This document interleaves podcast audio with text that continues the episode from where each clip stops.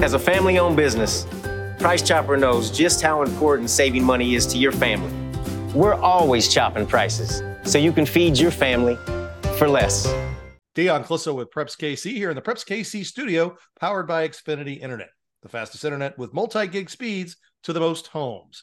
And now, as we move through our uh, virtual media days, we're here in the Suburban Red, and we're joined by North Kansas City coach Leon Douglas. And coach, pretty solid year for you guys last year. Uh, six and five, you get a good postseason win uh, in a crazy game with a really good St. Joe Central team. Um, you lost some big names off of last year's team, but you bring back a pretty good group uh, that had a lot, got a lot of experience last year. Uh, what is it about this group that has you excited? I think just our ability to come to work every day, uh, to really work together. Um, again, we're a group that, you know, we lost some big names, but I think, you know, moving forward, they understand the work that has to be done and our ability to really gel and come together as a cohesive unit. Offensively, is there a position group that's really taken a big step forward for you this summer? I would say our offensive line. Uh, our offensive line, you know, led by Isaiah Woodyard and Quentin Bradley, uh, they have definitely um, got us on track in regards to being physical and, and playing the brand of football that we want to play. Um, they've also taken steps in regards to pass pro, as far as just really going out there competing on a day in and day out basis. Defensively, um, what do you like about that side of the ball? We have um, a secondary that's been pretty young, but has has played a lot of football. Uh, they're led by uh, Herbert Bass. He um, is a young man that's was third team All State. Uh, was a turnover machine last year, forcing I think altogether like eight turnovers. You know, had six interceptions, one for a touchdown, forced a few pump uh, fumbles and whatnot. So led by him, Gianni McBride's a young man that's you know kind of been picking up some uh, heat on the uh, recruiting trail, but has played a lot of big time football for us um, the last few years. He's a young man that's going into his junior year who we hope uh, that will be significantly dominant on one side of the field to where we can do some different things um, to make guys have to play left-handed. Well, tell me this: uh, we talked before we uh, started recording about how you, how this group uh, really seems to kind of be, um, you know, working together really well, and that's a thing that you really like about it.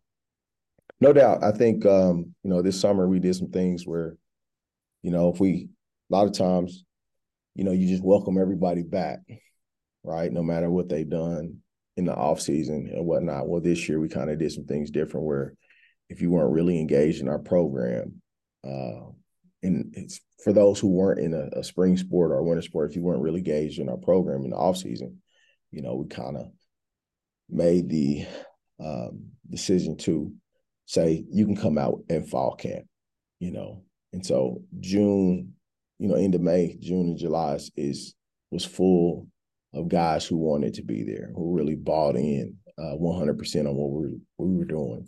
Uh, this year we used the spring uh, uh, contact days. Awesome. And so, you know, you look at it, and I, and I was sharing with them uh, earlier this week. I said, fellas, you know, fall camps great, but we we've been playing football and, and really having our mindset on football for a very long time, and really just take the focus that we don't have to feel like we have to do as much uh, to get kids ready because we literally have been getting ready since the end of March.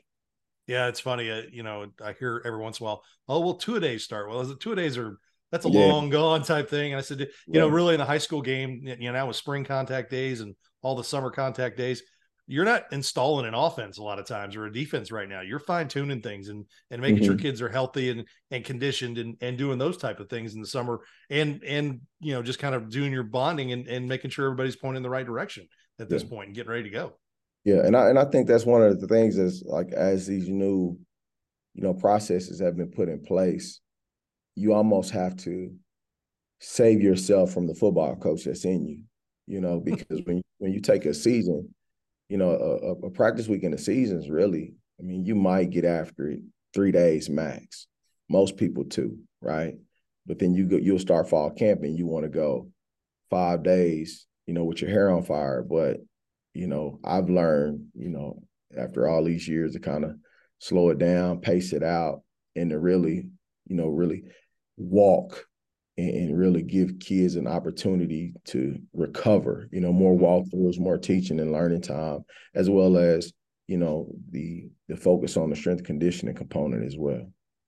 No doubt. Well, it should be a great season. Good luck, and we appreciate you taking time with us. Thank you.